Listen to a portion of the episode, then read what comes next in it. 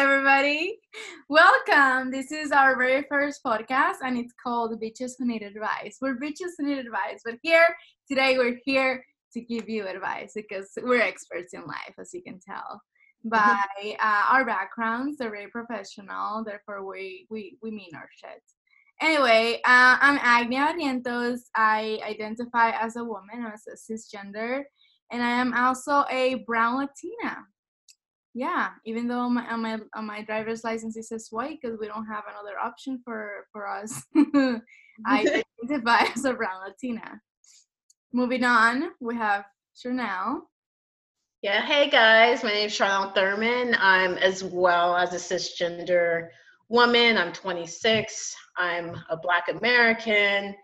And a little bit about, about myself um, I got a BA in communications, I got my master's in human relations. Um, did various jobs. Right now, I'm unemployed. but on our downtime, um, yeah, we decided we wanted to do this podcast because we talk about political stuff all the time. So, like, we might as well talk about with other other folks as well. So, Sadi. Uh, my name is Sarai. I also identify as a woman, a cis woman. I am 27 years old. Um, I got my degree at ASU. Uh, it's a Bachelor's of Science in Psychology. Um, I identify as Hispanic. Um, my father is from Mexico, but my mother is Caucasian American.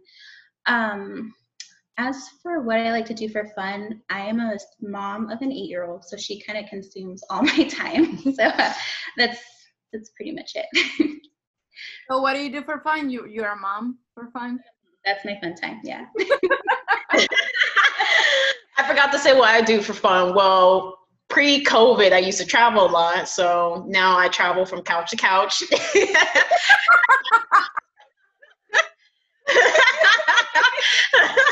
Each country, I label every. Uh, oh, Italy. Next, oh, oh, this is Austria. That's my traveling. but no, other than that, I, I, like to hang out with my friends and family and watch yeah. Netflix. yeah. For fun, I didn't say what I like to. I I'm really into relationships, so I like to watch a lot of TED talks and read a lot of books about relationships and love. That's my big uh, thing. uh, I also love, I'm a single person who loves to give uh, relationship advice. That's also my forte. um, and I just graduated with a master's in psychology from ASU, Arizona State University. and you're doing big things. Yeah. And the, the three of us, this is super exciting, you guys. The three of us are unemployed. We're in between jobs. You guys, yeah, remember, go to school and not do nothing. That's what you're gonna do with your degree.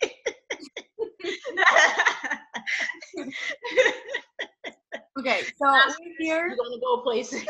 yeah.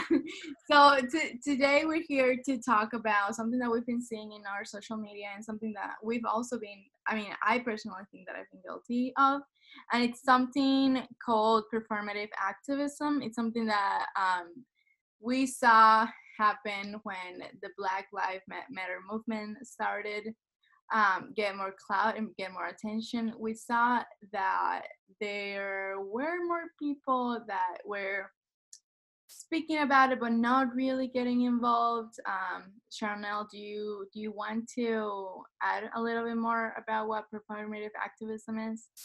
Yeah, so basically, performative act- activism is basically when you use kind of like the infographics that we're seeing on Instagram. You use that as your personal and um, capital gain rather than generally caring about a movement. And some examples, and we're going to talk about the black square thing, the black square thing, where people both posted the black square and just said Black Lives Matter, and then just kind of hopped off and never spoke about it again. I know a few people that have done that uh, performative activism is also these companies all of a sudden caring about Black lives, like Starbucks, Twitter, the NFL, saying they're for Black lives, but not really caring. They're not really caring about it um, um, deep down, really. And you could tell because it's like, do you still employ Black lives? Are you paying you know more black people more it's it's just like tone deaf you Yeah. know It and, and go ahead it sounds like sorry to interrupt you, but it sounds like uh it's putting up a facade of caring about black black lives matter and black lives, but behind the scenes they're not doing anything about it. exactly But it's it's it's sort of it's a trend. I- They took it like as a trend or like a fashion or something to get behind, but not really doing the work and the hard work that it, it involves to actually care for Black lives. oh yeah definitely because we still have like non-black people still inserting their spaces in black spaces. We still have non-black people using Af- african american vernacular english which is AAVE which is basically ebonics like cis period finna other words and um a whole plethora of stuff Mhm, you know? It, it's not genuine. Mhm. and i still see it because i still have non-black folks still speaking over black people as well thinking because they learned racism two two days ago they're all of a sudden an expert on black lives. And so I, I still really see that heavily. So that's that's another way of um, the activism. But i kind of want to pan over to you guys about the black square thing. I kind of want to get like a non-black person perspective on why you guys posted that. Mhm. So when I had posted that, I was definitely guilty of the performative action uh, activism where I posted the black square and then I hashtagged it Black Lives Matter. Mhm. Um, I had started hearing about performative activism and I kind of uh, read up on it and my thing was, well, if I keep posting about it on my Insta story, then it's not performative activism, um, which I later learned was was very wrong. So in my eyes, I thought I was doing something helpful by informing the people who follow me on Instagram continuously, like this is a problem. You know, I posted about Breonna Taylor and um, Elijah McClain, but in a sense, that was still performative activism if I wasn't donating or calling senators or signing petitions or you know things like that. Yeah, since we talked about performative performative activism, I am wondering what activism really entails when it's not performing. Mhm. And I think that that kind of goes into like questioning our motivation of why am I posting this black square? Why am I posting, you know, these memes that I find or these uh like posts that I find from other activism accounts and posting it on there? Is it to show my black friends that I'm an ally? Is it because this is something that I want to actively be involved in? And it really just goes back to questioning, I think, our motives when we're trying to, kind of like you said, um, take part in activism. Oh, okay. So rather than actually wanting to make a change, it's we're we're trying to look like allies and and and trying to look like we empathize with black people, but not really doing the work that it takes to help them.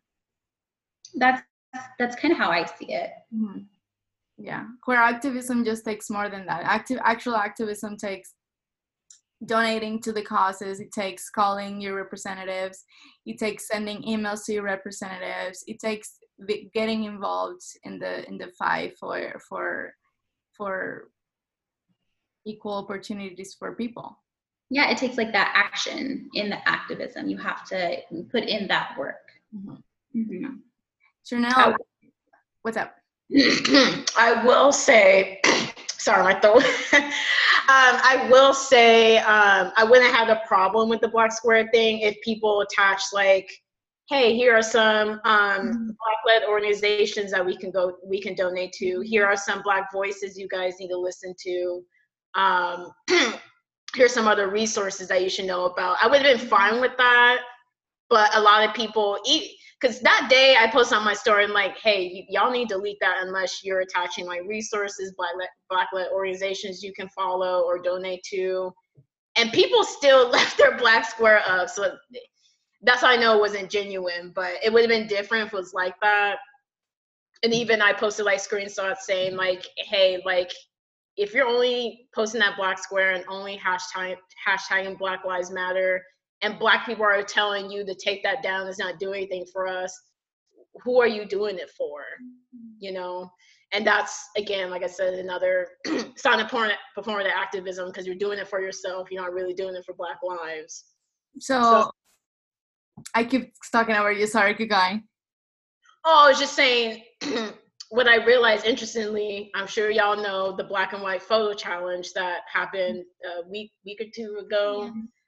And you know, same thing. People didn't know originally what what it was for, and it was about raising awareness for the femicide in Turkey. And I want to say I noticed more when people um, realized what the cause was about. More people were inclined to um, update that black and white photo and raise awareness about that more than they did with the black square. Mm. So why do you think that that is? Because at the end of the day, black people are still seen as the bottom of the barrel.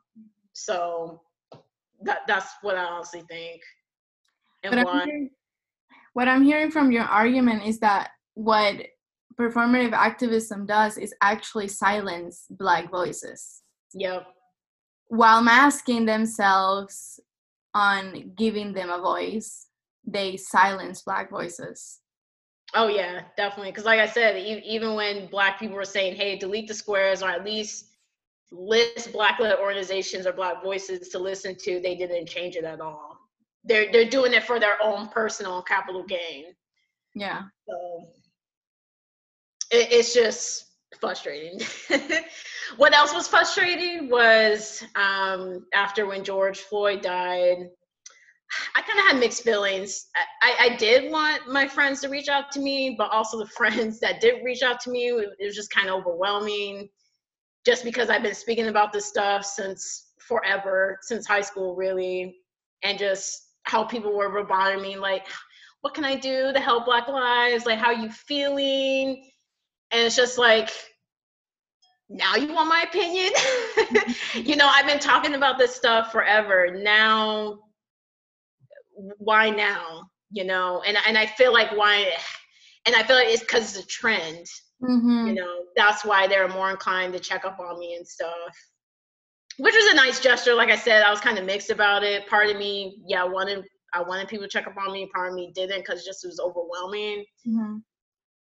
Um, but yeah, it's just frustrating because I think about when three years ago I went to the Women's March and I basically critiqued it, just basically how it was so white centered, it, was so cisgender too, it was able body centered, like it's it's only for white cis able bodied straight women.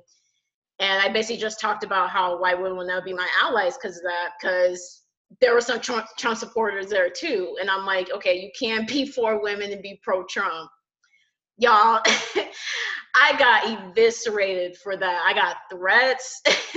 I got people telling me oh um, you're the one that's problematic. You're dividing the race. Like people unfollowed me because of that. And i think back now i think about it now if i posted that today i would get praised for it which is ridiculous because three years ago y'all had a problem with it so I've been speaking about this stuff forever, and now all of a sudden you guys care, like fake care, because like I said, you non-black people are still not doing the work. So it just gets frustrating for you know. Of course, I can't speak for all black people, but for a black person, because we've been screaming about this forever, and now all of a sudden people want to catch on and be for the movement, but really, really they're not. I don't know if you guys heard about um, activism fatigue. Have, have y'all seen that around? Yeah. What? Wait, no, what is it? I haven't heard about it. What is it?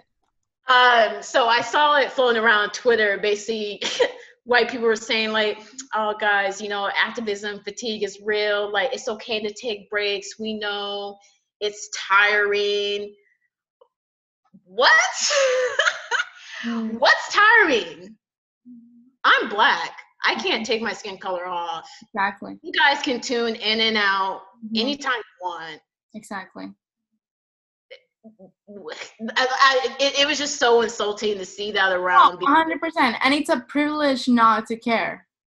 Exactly. It's That's a privilege. It's, it's, it's activism fatigue, boo. Like, yeah. if I'd rather for people to stay silent than fake care about the movement. Yeah, exactly. I want to take a minute though to ask you about your experience um, talking about that march and how it made you feel, but also to do you feel like from there, three years ago, to where we are now, do you feel like we're making progress as a movement, or do you feel like the progress that we're making is more performative? At the same time i know that people are getting more informed and right. i remember that i was colorblind you know? I think when i was like what like in my freshman year of college i didn't understand it and and after i graduated is when i came to understand it. Um but do you feel like more people are getting informed or is it getting behind something that they don't quite understand I'm kind of split. Part of me yeah.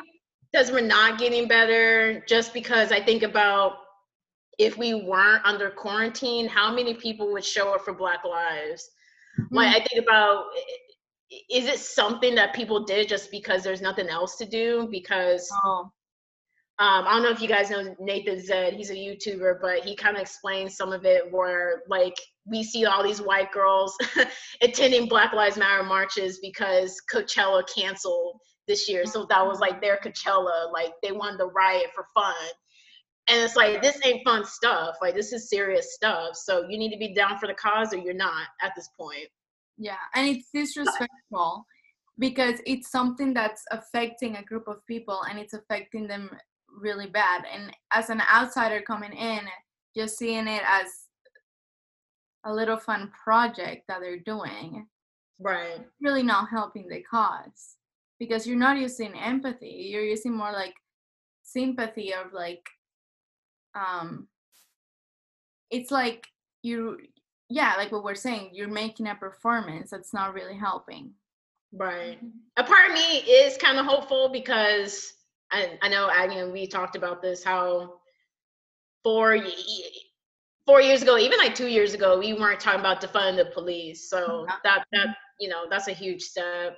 Um, I will say I respect white people who are on the front lines for Black Lives Matter marches and getting their eyes taken out. So mm-hmm. I will give them credit for that. That's awesome. Mm-hmm. But definitely, you know, keep this is a lifetime commitment though. This ain't no one week, two week, three month type thing. This is a lifelong commitment to unlearn your implicit biases. It's a lifetime commitment to be there for Black lives. It's a lifetime commitment to just unlearn that because as long as you're white, it's it's it's not a done thing. It, it's a lifetime commitment. Yeah. Because you do have those implicit biases. Yeah. Uh-huh. So, um, yeah. Okay.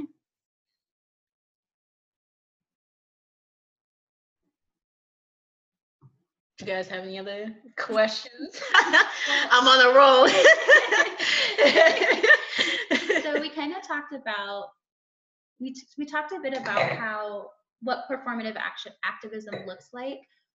What do you think would be good examples of what what real activism looks like? You had mentioned, um, you know, white people on the front lines, kind of, you know, losing their eyes um, during the protests.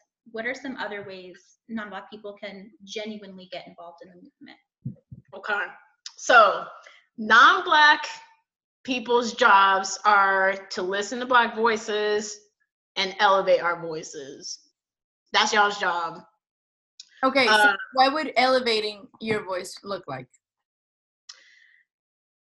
Basically, like if you see a black person talking about white supremacy, like on Instagram, Twitter, whatever platform, mm-hmm. retweet that, share it on your story, say, hey, you know, this is person you need to listen to. That's what elevating voices look like. Okay. Um also black people, we are very nuanced. We of course all don't believe in the same thing. So when I say listen to black voices, pay attention to what voices you're listening to. Are you only listening to black men? Are you only listening to light skinned black people? Are you only listening to able bodied black people? Are you only listening to straight? Uh, black people definitely diversify what voices you're listening to because we're all like i said all very nuanced we all have our di- uh, uh, our different opinions as well mm-hmm. so definitely diverse uh, diverse diversify that as well um, and, and another thing too, I want to talk about. I see people saying, you know, support Black people, but these non-Black people that are saying support Black people aren't supporting your Black friends. Um, I don't know if you guys know. So uh, I post on Instagram that basically I'm selling my clothes, and I'm and, and all the funds go to Black or Black-led organizations and Black people's Cash Apps and Venmos. I, I did get traction. A lot of people did share, but it wasn't enough. Like I literally had to go on my story and say, "Hey, if you haven't shared this, you need to." Because you're, because at the end of the day, you are supporting Black lives. This is what I'm doing, so please support me in that. I understand we're in a pandemic, so some people are unemployed and they can't buy the buy my clothes, which is fine, or they can't fit my clothes, which is fine as well. But it's free to share my stuff. So it's just, it's just that it didn't have to take me to say, hey, please share my stuff, but for people to share it. So yeah, I I implore people to um, support their black friends because you guys say support black people, but you guys don't support your black friends. So definitely support your black friends and whatever you can. Um, like I said, donate to black led organizations as well. Um, donate to Cash App, Cash App and Venmos, which I know is controversial for some people. So I'm in a couple of groups and um, and me and some of the co-founders were talking about um, creating a lever so that people can donate to Black people's Cash Apps, Venmos, and all that stuff. Mm-hmm. So this organization, uh, well, this group that I'm in, it's not only Black people. There's white people, Hispanic people as well, and it, just one of them had a problem donating straight to Black people. And they were just saying like you know we don't know what they're going to do with that money at the end of the day. What are they going to like uh, take that money and use drugs with it? And i just have a problem with that because it's like okay we can say the same for these nonprofit organizations. We donate to these organizations and yet we still don't see a change. Exactly. And, you know so i don't know. That was just an implicit bias of mm-hmm. her just oh, yeah, 100% what are they going to do with that you know and so i mean at the end of the day yeah we don't know what they're going to do with it but we we just hope you know it it helps them you know? Because black people were go- we're going through two two pandemics covid and police brutality you know? And that's the best thing that you can do for black people is donate money to them that's the best thing. And yeah, reparations. Mm-hmm. That's owed to us. So you're doing a great thing. Like I said, I, I can't express this enough. If you want to help Black people and if you have the means to, definitely donate. If you can't donate, at least elevate our voices, get the word out there that we need money. So. Yeah, there's also I am broke AF because I'm unemployed, but there's a YouTube uh, playlist that I don't know if you guys know about it. Do you guys know about it? I think I saw it on the Black Lives Matter uh, playlist. So there's this playlist that it has uh, just creators in YouTube and all of the profits that those YouTube videos get from the ads go to uh, Black Lives Matters organizations. I did hear about that actually. Yeah, yeah. Um, I can put a, a link on the bio. I listen to it like every morning like without ads you just you, you take out the ad block and you're basically donating for free yeah so that's something that you can do as a broadcast person like me yeah there's tons of ways you can help it's just uh, um, you i wanted to go back though chanel because mm-hmm. you said that uh, the retweeting and elevating the voices how can we re- how can we differentiate performative activism with um, just elevating voices? How can we differentiate that? Because i i thought i saw performative activism as posting stuff on your facebook feed but not really acting upon it right? It's just like seeing it as a trend. Right.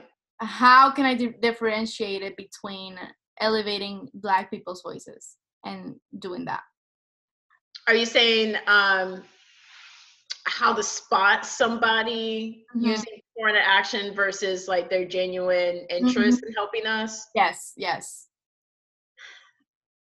It's hard, especially if you don't know them.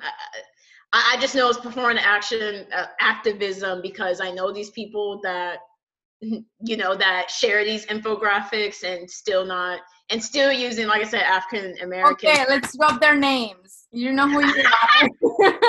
Stop that shit. You gonna show up at their house, girl? See you let's drop, let, let's drop their ad down. Let's tag them on this video. Stop posting shit. I'll tell you. Acting. podcast ends. Okay, I'll tell you. no, I, I, would, I would say it is hard to differentiate, especially if you don't know them, you know? So it's hard. So, again, yeah, I, I don't know what to say about that. Because, yeah, like I said, these people actually know, and I know they're not doing the work. but I don't know. I would say maybe strike up a conversation with them if you So- see them posting infographics. Say Yeah. like, "Oh, were, were you about to say something?" Yeah, so for me, what pissed me off is one of my favorite artists. I'm not gonna say their, their name, but her name starts with an S and it, it rhymes with Era. I don't know if you guys know that I love her to death, but the only thing that she posted on her which she didn't post anything on her Instagram, anything about it. She just post like posted the black square Yeah, on her that's the only thing that she did and i'm like bruh you know you can do so much more. Like you have a platform where you can inform people about Black lives matter and the only thing that you choose to do is a little black thing without posting like where to where to donate and stuff. It just means that you don't really care. You're just doing it. Oh yeah. It's like the i'm not racist trope. I'm gonna put this so people think that i'm not racist. You know? It's like a safe face type of thing rather mm-hmm. than actually caring about the cause. Um, so that's I think that's an that's a that's an example of performative activism. It's it's I still see you people using. for your own sake rather than for the actual cause. I still see people saying, "Oh, how can I be racist when I have black friends or I'm dating a black person?" That is the most tired ass. Okay, okay, let's okay, yeah, no, let's talk about this. Let's talk about it. I am racist. You're racist. You're racist. Everybody watching this is racist. Racism is ingrained in us. It's it's a it's it's a learned behavior that we need to unlearn, and it's every day that we need to unlearn it. And I think it's important to address that that's not something that's not like an end point that we reach until Yeah, the exactly. it is something that you are going to have to, we all are going to have to be actively working towards and Mhm. actively teaching our children about, actively talking to our families about that, and just ensure that we're not, we don't get to a place where we're comfortable and we feel like, well, my my friends are diverse enough. I don't use certain language. I don't do this. I don't do that. So I'm mm-hmm. done. It's something that is never done, and we will spend the rest of our lives, all of us, working towards learning those, unlearning those behaviors. Exactly, exactly. And when we see people that use performative performative activism to look down on others, um, I have a problem with that because it's an ego boost rather than what it's meant to be, which is like activism is meant to help, you know? right. Yeah. Yeah, and I and I can't say this no, just because you're a close proximity to blackness, like I said, i.e., friends, dating someone black, it doesn't mean that you're black at the end of the day. Like you're still your race, and you still have those implicit implicit biases. Mm-hmm. Like I said, I don't care if you got a black friend. I don't care if you're dating a black friend, uh, date, dating someone black. You, Yeah, you we can, we can even talk about we can even talk about the people that feel better about like not being racist because they're dating a race. Oh yeah, like I'm doing my part because I'm dating a black person. because Yeah. so fucking messed up. Are you serious? especially when you're dating a black person, you can still very well fetishize them. Oh yeah, a racism. yeah. So and that and that's a whole other different topic I can expound on too. Yeah, no, we can we can say for our next podcast because this was about yeah, boys, girls, and everybody that's in this podcast. But yeah, overall, like I said, at the end of the day, the most people can do is donate to Black people if, if you have the means. If you don't have the means, definitely just boost that organization, boost that Black voice because we need it. You Mm-hmm. know, unfortunately, people still have a hard time listening to Black folks. So that's why, you know, we need allies to elevate our voices because unfortunately, at the end of the day, the oppressors listen to other oppressors. They don't listen to the oppressed. Mhm. So that's the best thing that non-black folks can do. I think that's very very powerful what you said that the oppressor listens to the oppressor. Yep. Mm-hmm. Yeah, I like it. And with that, we're going to end our podcast. Thank you so much for listening and tuning in. Um, the reason that we name our podcast Bitches Who Need Advice is because we want to make sure that this is more of an open discussion. We accept criticism, and um, we also accept uh, your your comments and concerns regarding these topics. Thank you so much for watching, and we'll see you next time. Okay, how do I start recording? okay, okay, it's right here. Okay.